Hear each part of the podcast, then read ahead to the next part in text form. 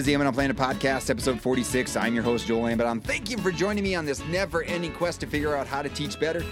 Today on the podcast is Jeff McManus. Now, Jeff has a number of different titles. First, he is uh, the Director of Landscape Services at the University of Mississippi.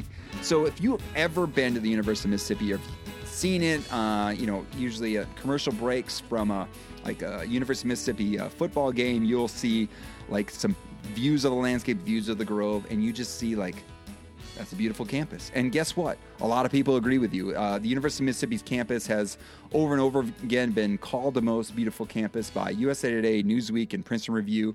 What Jeff and his team has been able to accomplish uh, in just the the shape, the beauty, the uh, everything that they've done with the landscaping uh, is just truly remarkable. So Jeff is um, Jeff is in charge of that group, and no, he would just give all the accolades to them. But I mean, he has uh, been cultivating that group for many, many years, way beyond when I first arrived here, and we'll talk about that in the podcast episode. Jeff is also the uh, head of the Jeff McManus Group, which helps other organizations cultivate great leaders. Um, and also, Jeff is an author. He has uh, authored the book Growing Weeders into Leaders Leadership Lessons from the Ground Level which is going to be the basis of our conversation today on the podcast. That book captures some of the story and a lot of lessons that Jeff has learned and taught in his role cultivating the most beautiful campus. So uh, I'm excited for that conversation. I've gotten to know Jeff uh, over the past couple years and uh, excited to share some of his expertise and uh, the, some of the stories uh, behind his leadership. And so but before we jump into the conversation with Jeff, just a quick disclaimer in no way will we be able to communicate the whole value of Jeff's book. And even if we did, it would be from our perspective. In other words, you know what's coming. If you like what you hear, go get the book for yourself. Links to purchase the book can be found at amidonplanet.com forward slash episode 46 or seek it out wherever you buy high quality books like this one. If possible, try to support your local bookseller. I know uh, Jeff would agree with that, like Square Books here in Oxford, Mississippi. So without further delay, here is my conversation with Jeff McManus. Jeff McManus, thank you for uh, joining me on the Amidon Planet podcast. How are you? Hey, Joel. Thanks for having me. I am doing great today. Super excited to be with you. Oh, thank you so much. And hey, I, I mean, I know I know your work because I get to see your work when I go to work. But can you take a quick uh, moment to introduce folks uh, to who you are and what you do? Well, Joel, I like to say that uh, I grow things. Uh, I grow plants, you know, and I grow landscapes and flowers. But what I really do is is grow people, and I like to grow people who are growing plants and flowers. And I that's what I do. We create the most beautiful campus in the world. Uh, I just try not to get in the way. My job's to help fertilize people, water people, and grow people. That's just really that is what I do. I, I do very little with plants, but I really try to grow our people. Yeah, I mean, I think anyone who's ever stepped foot on the University of Mississippi's campus uh, and seen the landscape and seen just the the beauty that exists in this uh, in this space is just overwhelmed. I think at times, especially now when I mean we have all the flowers growing and and just everything is is in tip top shape and it's just it's it's a testament to you and your team and all that you do and it's just it's an amazing place to amazing place to walk to work. Let's just say that. Mm, thank you. We have a we have a great team. We're we're well understaffed as most university grounds and landscape people are, but they absolutely make the magic happen. You know, Joel, I don't. You probably know this, but there's a study out there that says that 62% of prospective college students will decide in the first few minutes if they're coming to the university based on the appearance. Mm-hmm. And so we've only got a few minutes to capture the hearts. And I know you're in academia world, so that may crush your spirit there. So I don't mean I don't mean to, but I think it adds to what you all do because if you don't have the credibility on the inside in the classrooms, they're not going to be there in the first place. But it's that it's when they come and experience, they already know the academics are there. But now they experience the the bones, so to speak, the facilities, and do they do they make you feel like you're at home or this is where I want to be? So that's what we we tell our folks is they're not just landscaping, they're helping create a, you know, this culture where people can come and learn. Absolutely. I mean, and I'll tell you, if I have, you know, I'm in charge of the doctoral program in the Department of Teacher Education. If I've got uh, a doctoral student that's going to come for a visit, and I know it hasn't been as frequent now during a global pandemic, but if they are going to come, I take them up Guyton Hall, take them through the back first, then walk down the front steps and they see down Magnolia, down to Paris Yates Chapel, and all the Magnolia trees are on the sides, and like they got tennis stadium on right, and it's just like, here's where we get to work, and there's there's a library up ahead, and it's just like, whoa, that's that's kind of amazing, uh, kind of an amazing picture to get them to see, like, hey, I, I could be working and learning here in this amazing space. And, yeah, we haven't even gotten to the Grove yet. we haven't yeah. even walked to the Grove yet. yeah, you're literally on one end of the campus, but it's a showcase, and you're smart to have, bring them up because that we intentionally made that as you come up that staircase from the back side, it, especially when the azaleas are blooming. Mm-hmm. So in April, it is a showcase. If you're looking down on, you look over the chancellor's yard with all those blooms and flowers. I took some amazing pictures up there this spring. But yes, I mean, you, we want you and, and the people in your areas to be able to be proud of it. And then we want you to be able to capture the hearts of those people who are coming and say, man, just think this, this is what you're going to have to look at every day, right? Yeah. This beautiful campus, right? So that oasis. So, so that's what we do. Yeah. yeah. I mean, and so you have your team, but how did you, how did you get into this position, Jeff? Well, oh, that's interesting. Well, you, I uh, I got here due to failure. Okay, so I'm in. I, I, I fail classes really well, so you'll appreciate this being a, a prof and everything. So I was uh, taking marketing. I was a marketing major, and I was also uh, working at my brother's garden center some part time during the summer. And uh, and I realized I needed to learn some plant names. So while I'm taking marketing, I'm also over here taking some horticulture classes. Mm-hmm. I never even really thought about horticulture or anything. Well, as as Providence would have it, uh, I did not do well in marketing. Matter of fact, Joel, I failed the class, which really got my attention. And then and then when I went through business calculus, well, I was able to fail it too, Joel. So I I saw I saw a pattern there that wasn't connecting with me. But Joel, I was doing great in horticulture. I was mm-hmm. the sciences were much more. I had to do the chemistry, so I ended up doing that part of and got offered a couple of jobs, just like all my fellow graduates, and ended up in Florida for a couple of years. And so after after a while, uh, University of Mississippi was looking for someone to take their uh, secret weapon, their landscaping, to the next level. And I just happened to be picked for that, and uh, really, really honored that I was. It's been a it's been a ride. That's been 21 years ago. I've been here now 21 years. And uh, hired by Chancellor Khayat, right? That's that's, that's right. One of the one of the best. He's he's always jokingly have been accused of making Ole Miss like his front yard and just keeping it manicured and crisp. And you know, he actually reached out to me and talked to me before he even created the position, which was kind of fun. And then I had to apply for the position. But he was looking for someone, and and that tells all of us that you know leaders are looking for talent. They're looking for people they can put in positions. They're looking for that, and just because it's not out there on that job's not listed doesn't mean that it's not there. Mm-hmm. And so, you know, my my little takeaway was whatever you're doing right now, just do it really good. Be the best at it, and and get that reputation. And that's how I got the phone call. Is I was, I was pretty good in the resort business, and so had a pretty good reputation. We'd won some national recognition, and so it was that credibility helped carry over because I wasn't the smartest guy. I've already told you I wasn't the smartest guy in the world, but I but I do know how to do what I'm doing. So um, I've I've excelled in this world. Yeah, and and so then you you know taking that excellence and you captured it in a in a book, uh, growing weeders into leaders, leadership lessons from the ground level. I like the I like all that there from the ground level. Uh, but how did how did that book come to be, Jeff? Well, it, it was telling our story, our people, how a lot of our uh, folks had who had given up really on on they were just coming to work, punching the clock, surviving. So, like mm-hmm. so many times you see in the workplace, they were just looking for the paycheck. You know, the paycheck means a lot when you don't really when you really hate your job. And uh, we saw we saw those attitudes change and shift, and people begin to really uh, want to be better at their job. They wanted to learn the plants. They wanted to learn how to do things.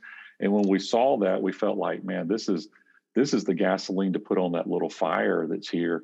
And uh, we really, the program turned around. So it's really about our people. And so people have asked me, well, how did you do such a turnaround? How did you, how did you go from really the last place in landscaping to one of the national recognized in, in the world? And I just wrote the book to, to sort of just share how we did that. It's a short read. It's a two-hour read book. It's uh, just the highlights of what we tried to do with our staff. Not everybody bought in. Not everybody does. Right. But uh, we we we changed the culture and uh, change, and, and, a lot of our folks have gone on to do some really great things uh, just being here. Yeah, well, even too, we just before we even started recording this, you know, just talking about we just had two graduations, and I thought, well, maybe that's kind of a stressful place, and it's like, you know, you're you talked about your team being so proactive, and so they've they've got this down that, and and we didn't have an outdoor uh, outdoor uh, ceremony, but still that the fact that this you know wanting your campus to look the best that it's already there like they know they know what to do they know how to present this place in, in a way that is always impressive not just on you know specific weekends. So it's pretty pretty amazing yeah, so you, you got to play at that high level daily because think about it joel on average 25 new people will visit the campus every day. Mm. so you got to be on you know it's pretty much showtime every day it's open 365 you can drive through all, every day of the year, anytime. And so it, that's the mindset. And we talk a lot about where people are going to be taking pictures. Mm-hmm. We want to create those memories, but we also need those areas to always look good. And, and so if they take a picture and the area looks bad, that's going to be a bad bad reflection on the university and us. So it's it's showtime, but it's amazing once you get out in front of it and you have people who are engaged who have an eye for detail. They're paying attention. They're proactive. They're productive. Those things just really start adding up to where it gets momentum to things.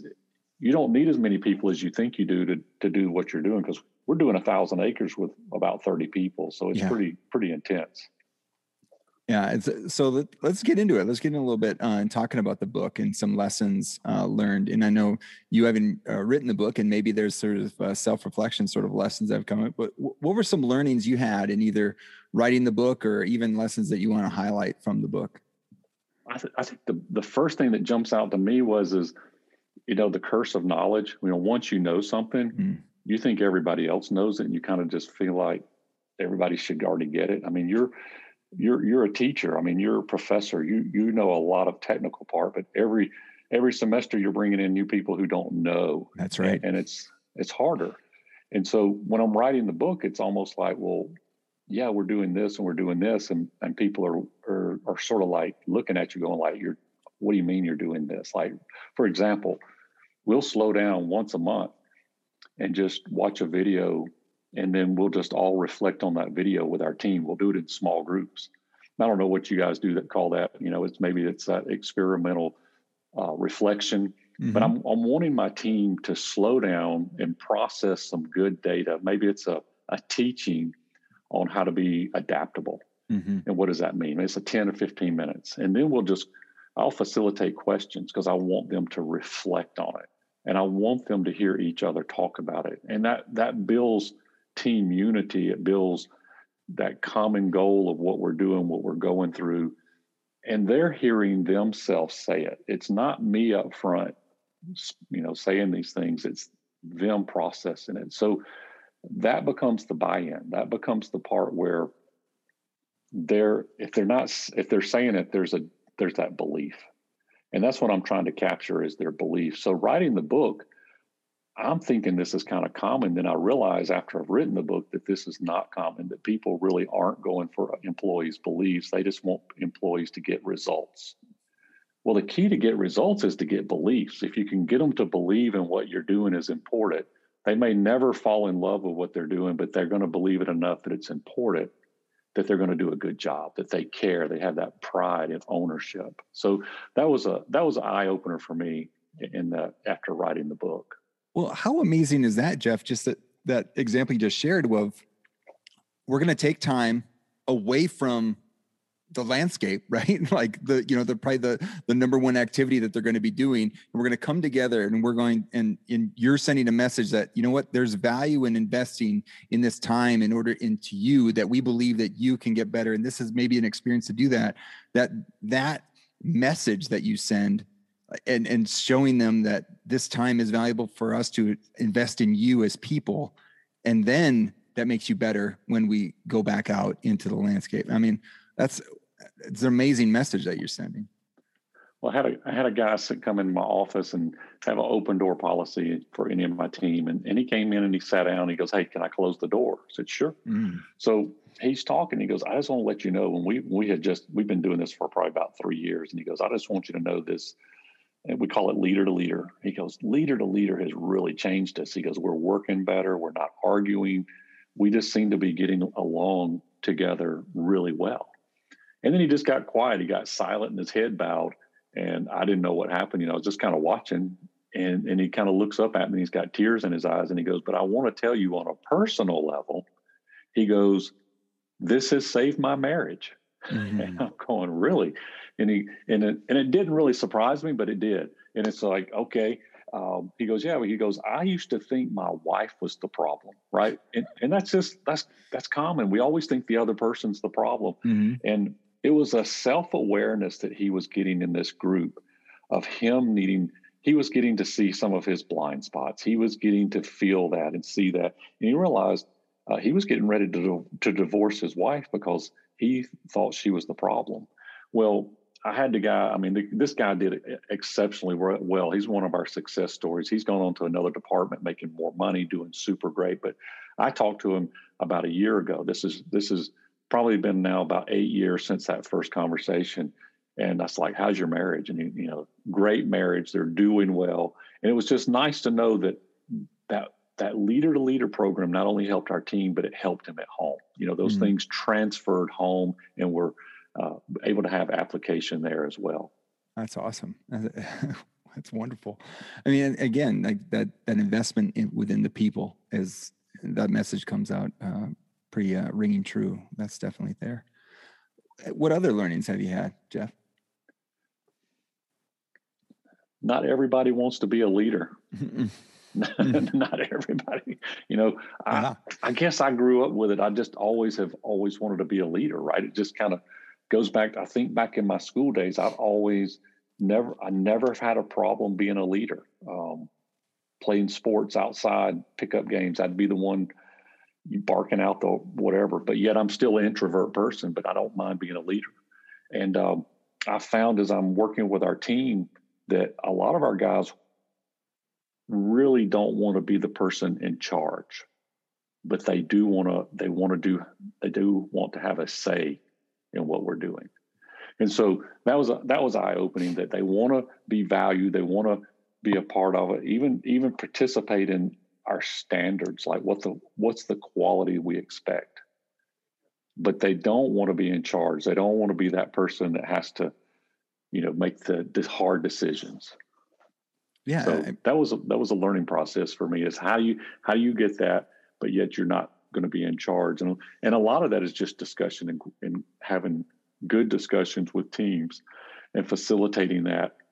But when, it's so easy to get into a work day of getting your list done, get this done, get this done, and not facilitate conversation. That that's the first thing that gets thrown out when you're busy. Mm-hmm. Yeah, and and the I mean the thing that I that stands out to me there is like there's it's not a I'm I always go back to when we were talking to these new teachers coming in and we asked them like, you know, what is it like when you think about what what was a teacher when you were like a real kid or a real little kid and when you looked at like what is the image of a teacher? It's someone that's standing up front and telling people what to do a lot of times or telling them here's how you do something and versus the best way for you know teaching to occur is for there to be some struggle to be some sort of uh, you give them an activity and you facilitate an activity and helping them and allow them to sort of figure things out. And but so there's this balance of you can't completely just tell them what to do and then they're not thinking about it. They're just you know miming whatever you've done versus you know you can't just let them be completely free and then they're completely lost. It's this balance in between. You see it sounds like that same thing where no no i don't want to be the leader but I still want to have a voice in, in what happens. And so it, it you gotta you gotta deal with that tension of it's it's not one or the other. It's it's a little bit of both at the same time. Yeah, that's right. Hey, can I tell my favorite teacher story though? Oh, yes, absolutely. So big pre, big reason, and I didn't really share this while ago, but after I had, you know, pretty much bombed out of business school, uh, not doing well, and I was in horticulture school, one of the things that really influenced me is I had a professor, Dr. Harry Ponder, who taught plants and he was teaching evergreen. So he was we were going out and looking at hollies and azaleas and anything that's an evergreen. And this this guy knew the name of everything, Joel. I mean, he knew the scientific name, he knew the common names. And then it was just like walking around with an encyclopedia, but a person who had practical experience. So he would give us case studies and we would just learn. It was just fascinating. And we would come into his classroom and we'd be waiting, you know, and he would come in and or or you know he would be there waiting on us either way and he would always acknowledge every person he would acknowledge oh, there's jeff mcmanus from douglasville georgia and uh, you know and it's just i didn't realize what an impact this guy was making on me and, and what i reflected on probably 10 years ago i mean long i graduated in 88 long long time ago is this guy he knew all the plant names but the name that apparently meant, meant the most that he knew was my name. Mm. Is that he he took the time to know my name, but but then he was excited to see not only me but everybody. And I don't know if he enjoy. I, I think he loves teaching. Dr. Ponder did. He's now retired. He, he taught for 41 years. Oh yeah. But he loved people. Mm-hmm. And you know, people can let you down. We all we, we just know that people let you down. They're going to do stuff. But he still he didn't lose that passion to invest in people he's the he's the big reason I got ended up at Ole Miss is because I told him I was I was ready to leave South Florida, and if I said if you heard anything, if you heard hear anything that uh, comes up, let me know. I'd love something else. And and and the chancellor here at Ole Miss, Dr. Khayat, called Auburn looking for someone, and mm-hmm. I was on the short list. You know those those relationships, the people who care about you. Now he had hundreds, thousands of students but yet he took the time. I mean, obviously he had a gift. He knew all those plant names. He knew yeah, yeah. everybody's name. That that's that's remarkable. But I think it was just the enthusiasm that he had to engage with people and, and even the plants that, that really made it special to me. So that's my teacher story. That's that's the way I try to teach now when I teach to my people is I encourage them. I want to I want them to get it right. I want them and if they miss it, I don't embarrass them, right? I just hey, you know, let's you know go on to something else, but I always want them to be successful.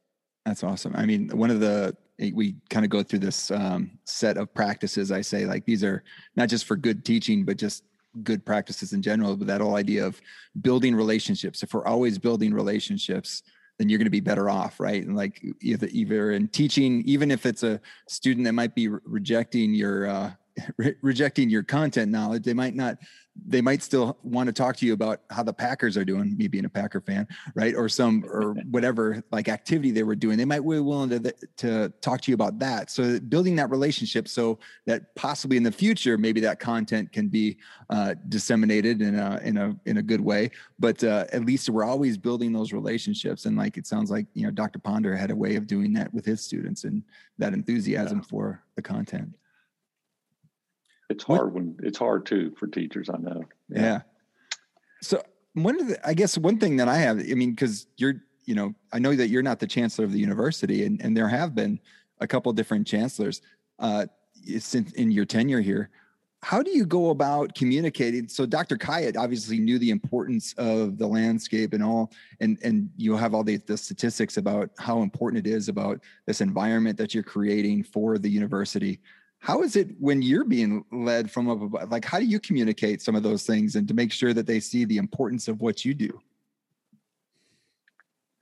I'm fortunate now that that the momentum has shifted now. The momentum the expectation is why aren't we landscaping?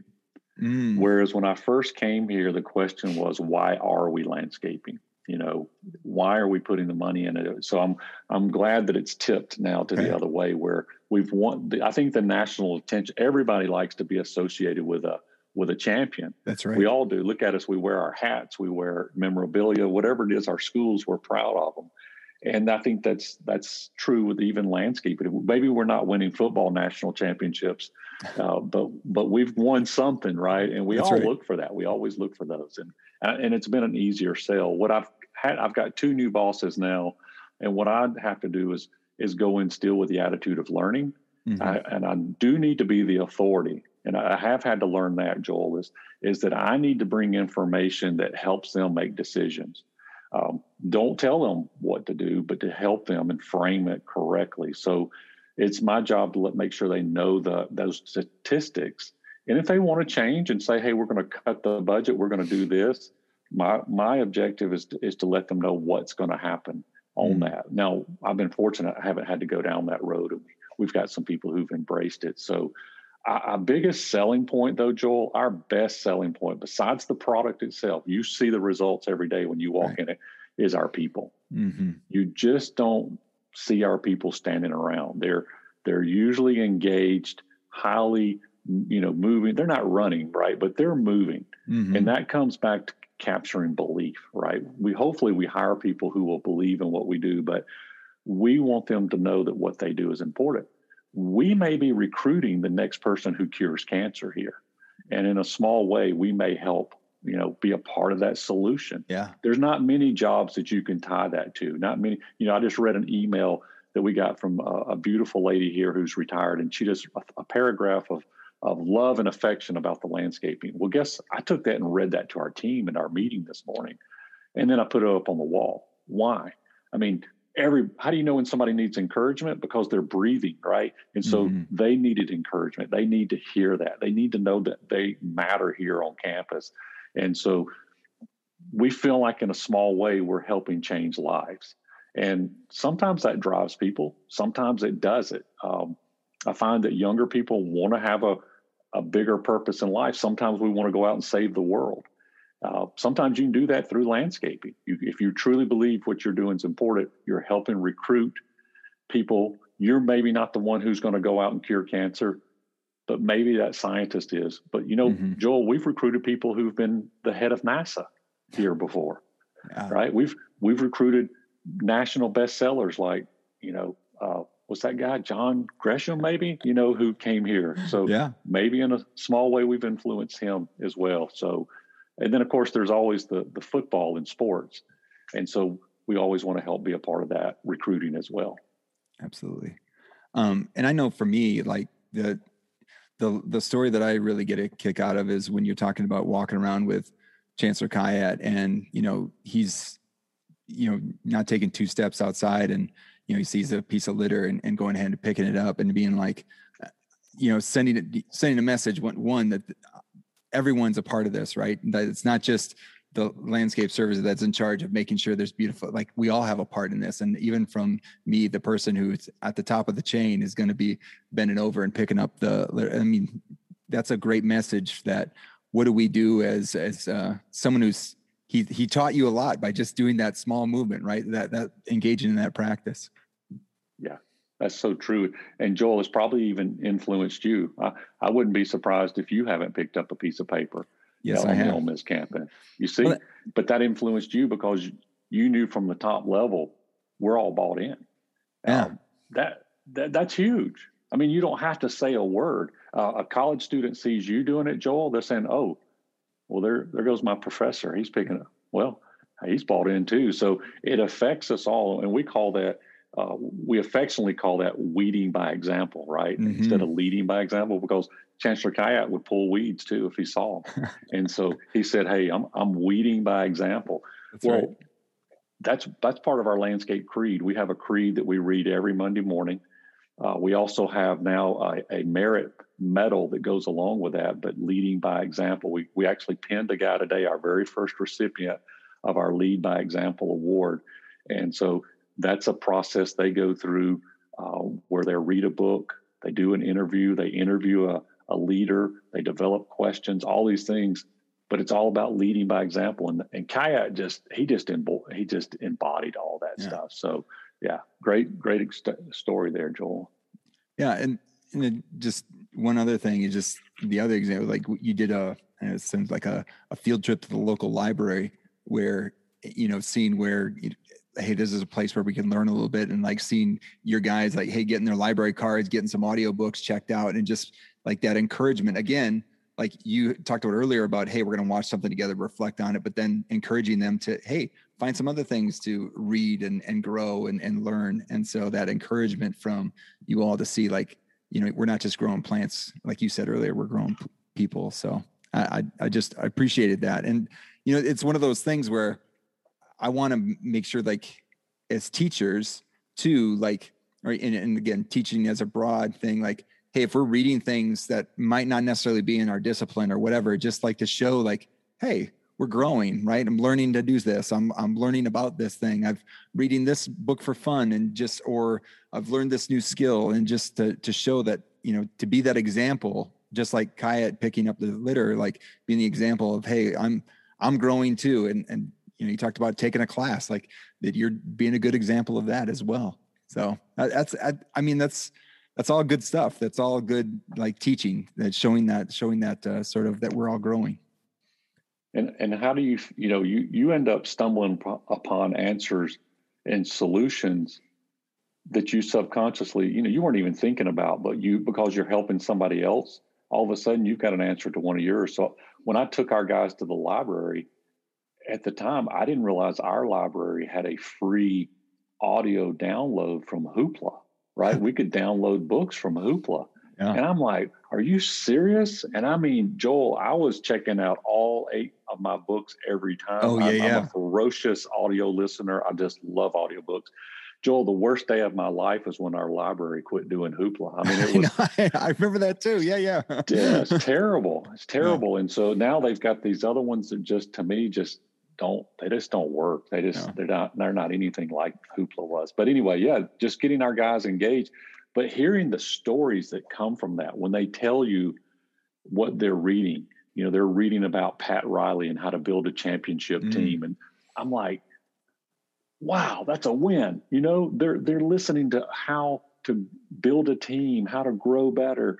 And and now that same guy, he started his own side hustle. He's selling toys and uh, antiques online. You know, oh, I don't know where all he's doing, but apparently he's doing pretty good. I'm just, I'm just like, I love that. He, yeah. he didn't just, uh, just do his eight to five job, but he's got a little side hustle going too. So That's great. Awesome. Yeah, that yeah. is great. Um, so having written the book, and again, being a little bit reflective, are you doing anything differently, like in working with your people, having written the book? I try to make it try to always try to make it about them and realizing as we have, you know, we still, one thing that still frustrates me is our turnover rate. Mm. And we're at the bottom of the pay scale. So I like to blame the pay scale a lot. That's my go to whining, you know, victimization. We just don't pay enough, you know. And it, it may be true. It may mm-hmm. be true. But I got to figure out because we have about a 20% turnover every year and and so I find that I'm having you know we're starting over with with new people, and we're having to to help them see how to become better, how to become a better person. So I always have to try to keep it about them and realizing where they are and where they're starting.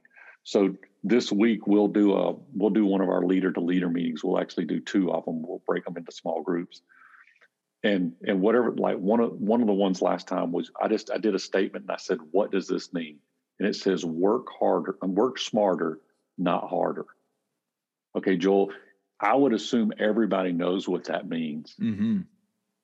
but they don't yeah. right so if you say that in a meeting i need you guys to work smarter not harder not everybody's on the same page with that because some guys and this has come out in the meetings look at that is as well what i try to do is con you into doing your part and while i sit back and just sort of slack off. And that's not what that means right? It, it mm-hmm. means to be more efficient to do it quicker or whatever just to be smart about it and to think through it.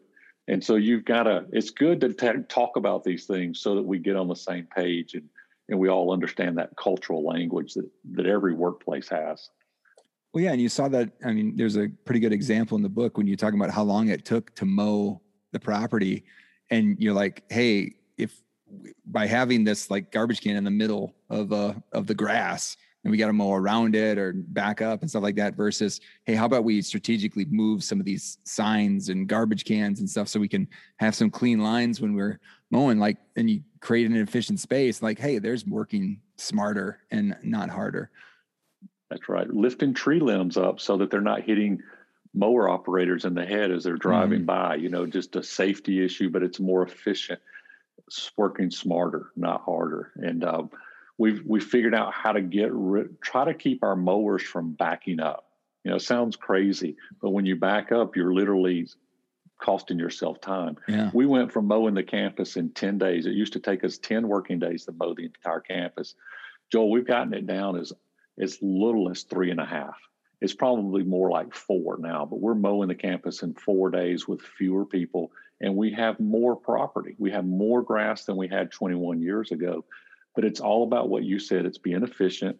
Uh, it's changing the belief, and it's just getting people to work smarter, not harder. Yeah. And, and, the the pride, the sense of pride in it. Uh, we we added this whole new part of our our program called Landscape University where we let we, we it's training it's a training class but we let our staff teach other staff. It's not Mm. jeff going out there doing it it's me empowering them to teach others. And so that's been a big game changer. We've just gotten more efficient because guess who we, we create powerpoints and videos now. Guess who the stars are on those you know who are the who are the people that are on those videos? You know we don't go out and buy these videos. We make them Mhm. and, and we put our people in there is the is the stars and the and the people who are the experts. And so that that lists them up as the as the teacher. Some of my worst worst people who were against me and fighting me have become my best absolute best mentors and leaders in our in our whole department. I mean guys i would have fired gladly 15 10 15 years ago. I mean no qualms. I just would have fired them um, just because of how much problems they caused. Have now become they were leaders then but they were negative leaders. They they didn't know how to harness they didn't know how to harness that. They, nobody had ever showed showed them. But that that constant it's like a plant. You feed it you water it. If if you're pouring gasoline on a plant you're going to kill it. So right you got to put good water you got to put Mhm. good stuff in there. So we would give them a diet and these these folks hadn't had a good diet of mental food right? They, Mhm. they don't have that. They, they're listening to whatever's in their truck. They're listening to country music and, and so you know all their dogs are running away and they're getting divorces right? So they're you know you got to help break that cycle. So Mhm. that's what going to the library does. That's what bringing in speakers does. That's what having them listen to tedx talks does. Taking them to conferences. It's all about growing people like you grow plants. You got to keep feeding them keep watering them and you got to be consistent. That's the hardest part joel. The easiest thing is once the problems start going away is to stop. Mhm. don't do it anymore. Hey we don't have any drama right now but we're we're clicking along great and and covid hits and that totally disrupts the way we do our work. So we had to figure out how to do this outside uh, bring get a mobile tv to get it outside all that kind of stuff. But you, if you don't do it what happens is the weeds really start growing again. Right. and, and it inter, intermixes and before you know it you got that bad thinking again and you got that contamination. So what we want to keep doing is tilling the garden right? Keep working the plants keep feeding them and then we let them grow stronger. They'll outgrow the weeds. They'll get stronger and they'll they'll they'll blow through the weeds. So that's that's sort of been our trick and our magic I like the how you, pointed out the that these people that you might have fired many years ago, they had influence though. They they were leaders. They were, but then seeing about how to there's an asset there, like you know, there's some there's a you know, healthy plant is there, just giving it the right food, giving it the right inputs, and so I, I for me thinking to my own context, like with you know students, like you know you see students that have influence on their groups and stuff like that but it might be yeah in that direction that's not quite uh, conducive to good uh, learning of mathematics for example or learning how to teach mathematics. And so how do you then bring them on the team? How do you get them? How, maybe they haven't been listened to maybe they haven't had and giving them a little bit of leadership giving them the opportunity to influence what's going on. All of a sudden now you flip that into an asset. That's that's a that's a great uh, that's a great learning right there And when they take that to the next level, they take it to the community, they take it to their family, they take it home with them, Mhm. and you start seeing that affect the next generation. I'll tell you just a little small thing is the university provides a pension for our team. But nobody ever tells them that on the side they can they can have another retirement, they can have a Roth plan. Mm. And they can put as little as five dollars a paycheck in there. yeah Well, when they started realizing they could do this and we are showing them what they could do, that they could, at the end of 30 years, you could have a pretty decent nest egg. Yeah, yeah. And besides your pension. And it's like, wow, you know, hey, when, let the, you know, be the, be the tortoise in the race. Just keep being persistent, being persistent. The tortoise always wins. Yeah. And so that's just a little, little part of it. But some of these, some of our leaders who were negative, started seeing that. And, and I'm telling you, some of those little, those little things helped change their whole perspective on life is that they saw opportunities were coming. So yeah. I thought it was kind of cool. Yeah, that is cool.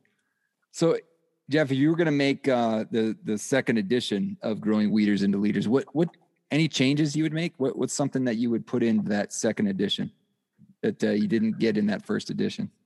Well, uh, it's funny because the first draft was uh, 80 80,000 words plus, and um, it, the, the, final draft ended up being about 25,000 words. So apparently, there's two books still in, in that draft. so I, I, just, I like the stories of telling our, the success of our our team and how they've how they've seen the changes. I mean, I have I, I try to keep a notebook just of the success stories, and and I see how they've embraced a different mindset and don't let fear uh, stop them. I mean, we had one guy. I, I, won't go into that. You didn't ask me that. So I'll, I would change. I would add more stories. I think I, I have gotten my second book written, which is called Tailgate Huddles. Oh, okay. It's all about changing culture, and so it's it's made. They're one page chapters, and they're made so that teams uh, in the green industry is where I targeted.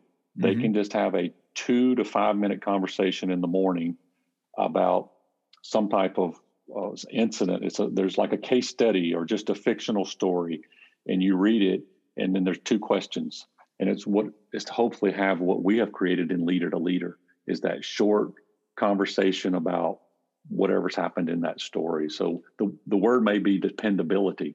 Let's talk about it. So we put it in a story, and then let the team talk about it. What does it mean to be dependable? Right? And and some of these things come out like well yeah you come to work you know you if you're gonna if you are sick you call in. And it's these little life lessons that we all take for granted but but a lot of our teams then grow up with that. And so it's it's just another way to help reinforce the, that i guess you would say character that's mm-hmm. important in a person's life. Yeah. That's awesome. So um is that available that tailgate? It's not huddles? available yet. It's uh, tailgate huddles, but um, it's it's going to the publishers. We got finished with our draft part of it, and um, yeah, so we're we're going there. It's I think Jeff McManus is the problem right now. You just haven't I'm getting, I'm getting, I'm, I'm, using my master's class that I'm taking right now as my excuse. There you go. Online class. So when I get through with it this week, that's my next focus. Well, we'll have show notes for this episode, but so we'll post a, a, a link to the book and a link to your website. And I know that eventually, when that book is ready, it'll be available there uh, eventually. Yes, I hope Very so. good. Um, yeah. So were you able to think about summing up in seven words or less? So it's a challenge you know, that sometimes. Was the, that was one of the favorite questions that you had. So nice. I, the thing, yeah, I liked was is like um, grow people like you grow plants, and that was my six words. Nice. Grow people like you grow plants. I like it. And, and, I, and most people know, most people know that. I mean, it's not a fast process. It's yeah, not yeah. a microwave. It's a right. slow process. Yeah. Yeah, I saw a, a colleague uh, was growing, uh, posted on social media. They grew some sunflowers, some seed, and you know you could see them. They're like, "Oh wow, that's a big plant. Not not nearly as big as it will be, but you know, like, oh, they've spent some time. They've they put some care into that plant, and so that's that's a good. I, I like that. Uh, he didn't I put, forget him. He, he didn't forget about it. Go ahead. I'm sorry. Oh yeah. yeah. No, I was just going to say growing weeders into leaders starts with people. I mean, that mm. or relationships, whichever way you want to put it. But I mean, that's uh oh. that's a definitely a message I got uh, out of that out of the book. Yeah. Eh, you know, Zig Ziglar says you can get everything in life you want if you'll just help enough other people get what they want. And when I look at that in my career, what I needed, I, I needed to I needed a beautiful campus, right? I, that was part of what I was charged to do, a beautiful campus. But what did my people want? Mm. You know, they needed to feel worth, they needed to feel value, they needed to feel appreciated, respected. And how do I do that? How do I create that? And so that's what I worked on is valuing them, building them up and, and people, when you read Daniel Pink's book, Drive, he talks about three motivations that people that really drive people in the workplace purpose, autonomy, and um, gosh, what was the third one? Purpose, autonomy, and mastery. Thank you, mastery. So, so we try to hit all three of those levels. Give them purpose. Look who you're recruiting. Look what you do. You know, worldwide. Autonomy. We've given them a lot. Once they trained, uh, they can. There's a lot of directions they can go with that. So mm-hmm. their days, believe it or not, they have a lot of autonomy. And then mastery. We created this landscape university program so that they become masters. When they get those uh, stars on their name in each class and they get a magnet for their locker that makes them the master of what we're doing. So that's that's what i'm trying to hit to get them motivated. And mm-hmm. so goes back to that quote you can get everything in life you want if you'll help enough other people get what they want. Yeah. So absolutely. yeah. Um and two quick ones uh what is the best thing you do to help your teaching you might have already touched on it but just anything that you're like, hey, this has been a really nice little thing that I've been able to do? Well, you, I don't know. To me, stay learning. I mean, you hit it earlier. Be a learner. Stay yeah. curious. I mean, we don't.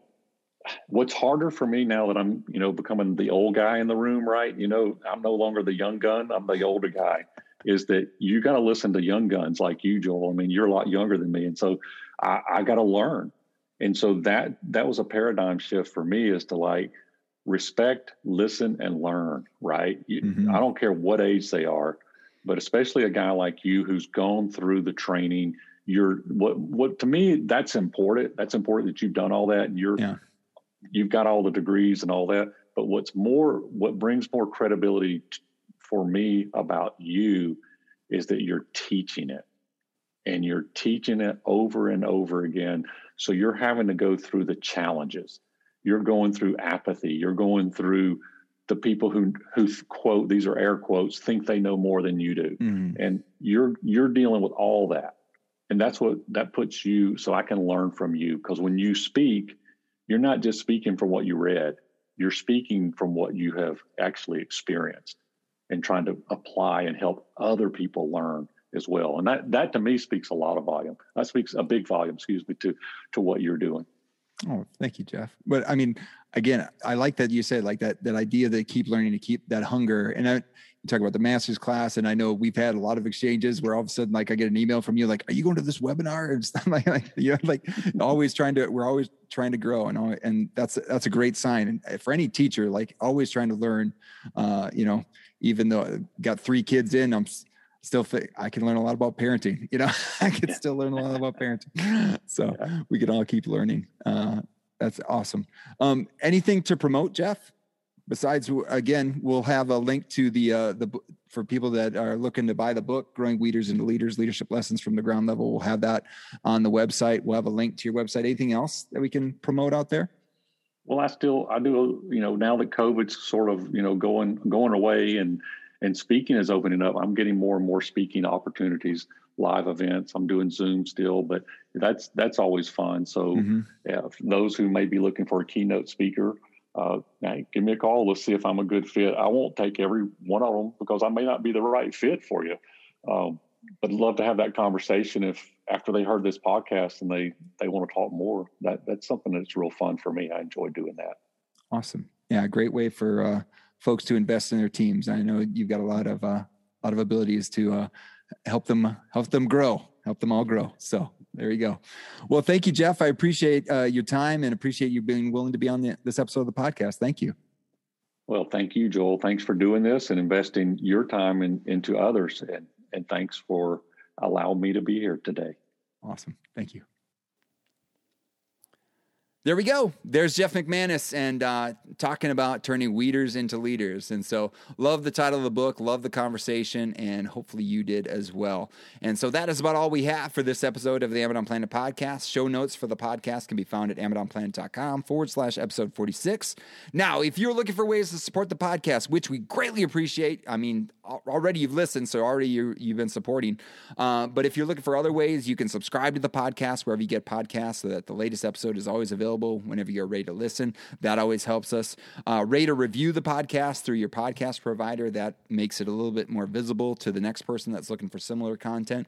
You can subscribe to the Amidon Planet download, which contains uh, resources and updates from Amidon Planet. Um, we've been talking recently about the No Guilt Book Club. I'm going to have some updates and some things going on with the No Guilt Book Club, uh, specifically related to this podcast feed. Uh, so anyway, pay attention to that. That'll be coming out through the download and uh, and through this podcast feed. So keep it keep uh, stay tuned. You can also follow at Amidon Planet on Instagram, Twitter, LinkedIn, or like the Amidon Planet Facebook page. You can also check out the Amidon Planet store or Amidon Planet bookshop. Links in the footer at AmidonPlanet.com, uh, where all of your purchases support the production costs of the podcast. So, in conclusion, thanks, thank you for listening to this episode of the Amidon Planet podcast. Thanks to Jeff McManus for sharing his expertise and his book. Thanks to Matt Mifflin for the music in this episode. And finally, thank you to all of you out there who are seeking to teach better and be the good in the world by investing in the lives of others. This world is a better place because you have decided to use the gifts you've been given to serve others. Thank you for all that you do.